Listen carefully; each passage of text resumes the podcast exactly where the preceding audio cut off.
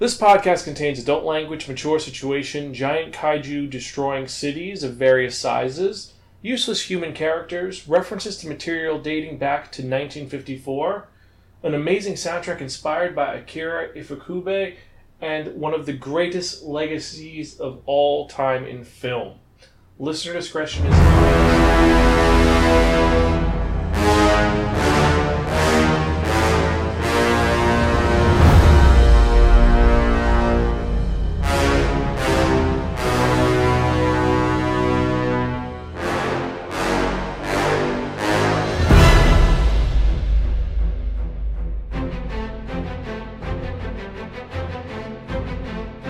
Sparking Mini Movie Review, Godzilla, King of the Monster, twenty nineteen.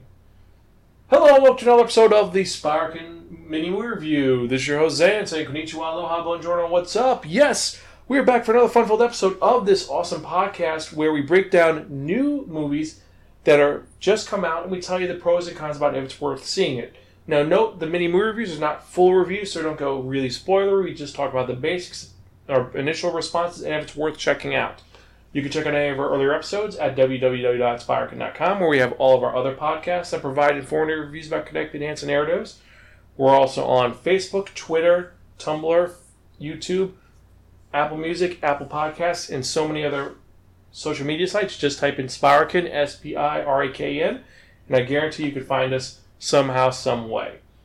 Now that we've taken care of that housekeeping, let's get to it, shall we? So, as we said in the opening, this is a review for the two thousand nineteen feature film by Legendary. We're talking about Godzilla, King of the Monsters, or Godzilla two, King of the Monsters, the thirty-fifth film in the Gojira franchise. Yes, there have been so many of these awesome films in this amazing series that started in nineteen fifty-four and is the story of man versus the greatest kaiju of all time, Gojira. And this is actually also the third in Legendary's MonsterVerse, which they're trying to create. The first one being Go- Godzilla twenty fourteen. Uh, the second being Kong Skull Island, which I actually have yet to finish watching because, unlike most people that I know, I'm not a fan of King Kong. I actually have never watched all of Peter Jackson's King Kong. I'm not a fan of Mighty Joe Young. I just, I prefer Godzilla. I think he's more awesome. And I like him so much that, besides owning the Criterion edition of the original film and forcing Greta to watch it with me, I also have shown her several of the films, and I've made my nephew addicted to Godzilla. He's able to name the majority of the antagonistic monsters, and he has a favorite one. And this was before he became five years old he was able to do this. So that's kind of crazy. He He's a huge Hedora fan, by the way. He loves Hedora. So if you have pictures of Hedora, send them to spirekin at gmail dot com and I'll let my nephew have it. But, so this film was directed by Michael O'Dowdry, the guy who created Trick or Treat, and he also worked on X two and a couple of other films. His big thing, though, was Trick or Treat, Trick or Treat two, and I think he also worked on uh, X-Men Apocalypse and Krampus. So he's mainly a horror guy, but he worked on this film. Uh, this was produced by Thomas Toll, and it's starring Kyle Chandler, Vera Farmiga, Millie Bobby Brown, Bradley Whitford, Sally Hawkins, Charlie Dance, or Charles Dance, and several other actors, including Zhang Ziyi and Ken Watanabe. And this was also a film that was dedicated to the executive producer, Yoshi Mitsubano, and more importantly than that, a man who I've met, and I have photos of meeting this man. We're talking about Haru Nakajima, the original Godzilla performer, the guy who wore the original suit, which actually was not made of rubber, it was made of liquid concrete. They both died in twenty seventeen, so this film is a dedication to them both. And to explain the plot of this, this takes place a few years after Godzilla, and well, it's going to be, we'll say, about five years after Godzilla, and similar to Superman v Batman, it is the collateral damage caused by Titans has caused the world to hate the kaiju, and more are showing up every day. So they're trying to determine what to do. They're trying to have Monarch, the organization that is researching these monsters, take responsibility for these monsters and kill them, even though Monarch wants to study them. And as they're studying the various monsters, a mysterious eco-terrorist group led by Charles Dance, ends up kidnapping the lead researcher and her daughter. We're talking about Doctor Emma Russell, who's played by Vera Farmiga, and Eleven, or Millie Bobby Brown, who's probably the best actor in this film. That's not a kaiju. And they get kidnapped, and they're forced to do something involving a MacGuffin. And this ends up awakening Monster Zero, a k a. King Ghidorah. And Godzilla must now fight King Ghidorah and a bunch of other monsters as well. And what can I say about this film? Um, the visuals are pr- a little better than the first film. Let's get that out of the way. In the first film, the big complaint everybody had was too much humans, not enough monsters. Every time there was a monster fight, it would show the monster for a second, then cut away to something else, or it would be a background image, or it would be a uh, human character is watching T V and it's the fights happening on the television.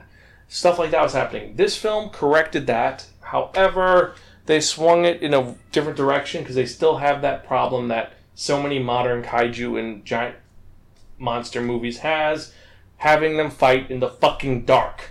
Have them in the light, it'll make things a little easier. I mean, it looks, these are visually stunning creatures that were designed really well. They all have really cool designs, and I would love to see them in the light, not just seeing them in the dark or in a storm cloud. Or, and that was one of the issues with this film. There were some great designs, but the fights are kind of obscured by darkness, even though, with that being said, there is a reveal of one of the Titans. Specifically, we'll just spoil this little part. We're talking about Monster Zero himself, King Ghidorah, in the middle of a storm cloud, and just you see lightning, and you just see him illuminated, and it looks sinister and scary and crazy. And it's the visual. They they. The visuals were a little better in this one, but it has the same problem the other one had. The human characters were horrific. They're boring. They're not interesting. You're here to see kaiju fight, which is true. But you do also want a compelling story. Let's be honest, the original Godzilla, he's only on screen for twenty minutes. The rest of them is a very dynamic story about dealing with uh, should weaponry be used to fight Godzilla and the moral ambiguity of dealing with Godzilla. That was done very well. Only four main characters. This has a, like sixteen characters, and I really don't give a crap about any of them except for Ken Watanabe, because Ken Watanabe is still cool. Also, let's be honest, the other character I really did like was Zhang Ziyi playing two twins, and kind of nice little reference to the Uh, twin fairies from Mothra. I love that. There's a lot of references to Mothra. And speaking of Mothra, really well done. Like, all the kaijus were were realized and made more, I want to say bestial. Like, Mothra looked more like a praying mantis mixed with a moth. It, she she was. There are scenes where she's very beautiful, but there are also scenes where she's very terrifying. Rodan looks a little more like a weird pterodactyl, and I kind of like that. That's how Rodan looks. Uh, Ghidorah is menacing, and also in the behind the scenes, they actually had, instead of it just being like in the old films where it's a puppet where it has one string controlling three heads, they're actually mocap with three different actors. So each of the heads had their own little personality, and that's a very good element, because one was a stupid head, one was the leader head, and the other one was kind of the head that was there to be kind of just there. And it gave a little more personality to Ghidorah and his just evilness, because he's evil. Because he's King Ghidorah. He's he's been a villain since the sixties. He only was a good guy in the Heisei, in the Millennium series. He was actually a good guy, but that's me being a Godzilla geek, and that's for another episode where we talk about the Godzilla timeline, or we do actually a theme month of Godzilla. Actually, if you guys want us to do a theme month, email us, zanspark dot com. That's actually going to be the random question today. Do you want us to do a theme month of all the Godzilla films? Because there are so fucking many of them. thirty-five films. And that is including the nineteen ninety-six one, which is crap. Um, what can I say, though, besides that? So the act, human actor is not great except for Eleven. Uh, Charlie Dance was in this, though. He's playing a okay villain, but it's the the twist in this is not great.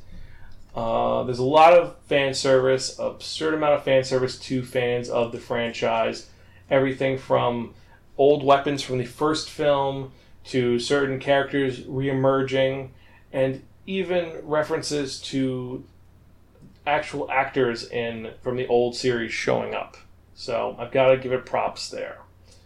I will say that the big Easter egg, the big thing that, and it's not too much of a spoiler, is that uh, Bear McCreary, uh, McCreary uh, did the soundtrack. And he incorporated major themes from Akira Ifukube's original Godzilla score, including the original Godzilla theme, and a couple of other versions. He actually has a version of the Mothra theme. And it's very, it's just melodious, and it fits so well. There are some differences that some people don't like. I can name a couple of Anna Twitter bloggers who hated it, but I really enjoyed the soundtrack to this. I think it fit the film, and it worked so well. Even though the last song is a cover of one of the greatest Blue Oyster Cult songs, yes, there's a cover of Godzilla by Blue Oyster Cult, and it's done by System of a Down's lead singer. It's different, but it fits because this is Godzilla. We're, we're in Godzilla territory now. Overall, I think this is a step in the right direction. I hope, I hope that they continue progressing to improve and do it a lot better. I'd love to see uh, Kong versus Godzilla in the daylight, like they're actually fighting and you could see them. And I'd love to see where they go from here. Let us know what you think. Uh, that's my that's my mini movie review. Those are my initial thoughts. I may do a further one later on. Let me know what you think. Uh, email me, zan spirekin dot com, or direct message me uh, on Twitter, at Spirekin, or on Instagram, at Spirekin. Let me know what you thought about God, Godzilla King of the Monsters. Let me know. Uh, I think that's it for this episode. We've got a lot of other stuff coming out, so we will talk to you guys next time. This is your host, Zan. I'm Gonzville. Catch you next time. See ya.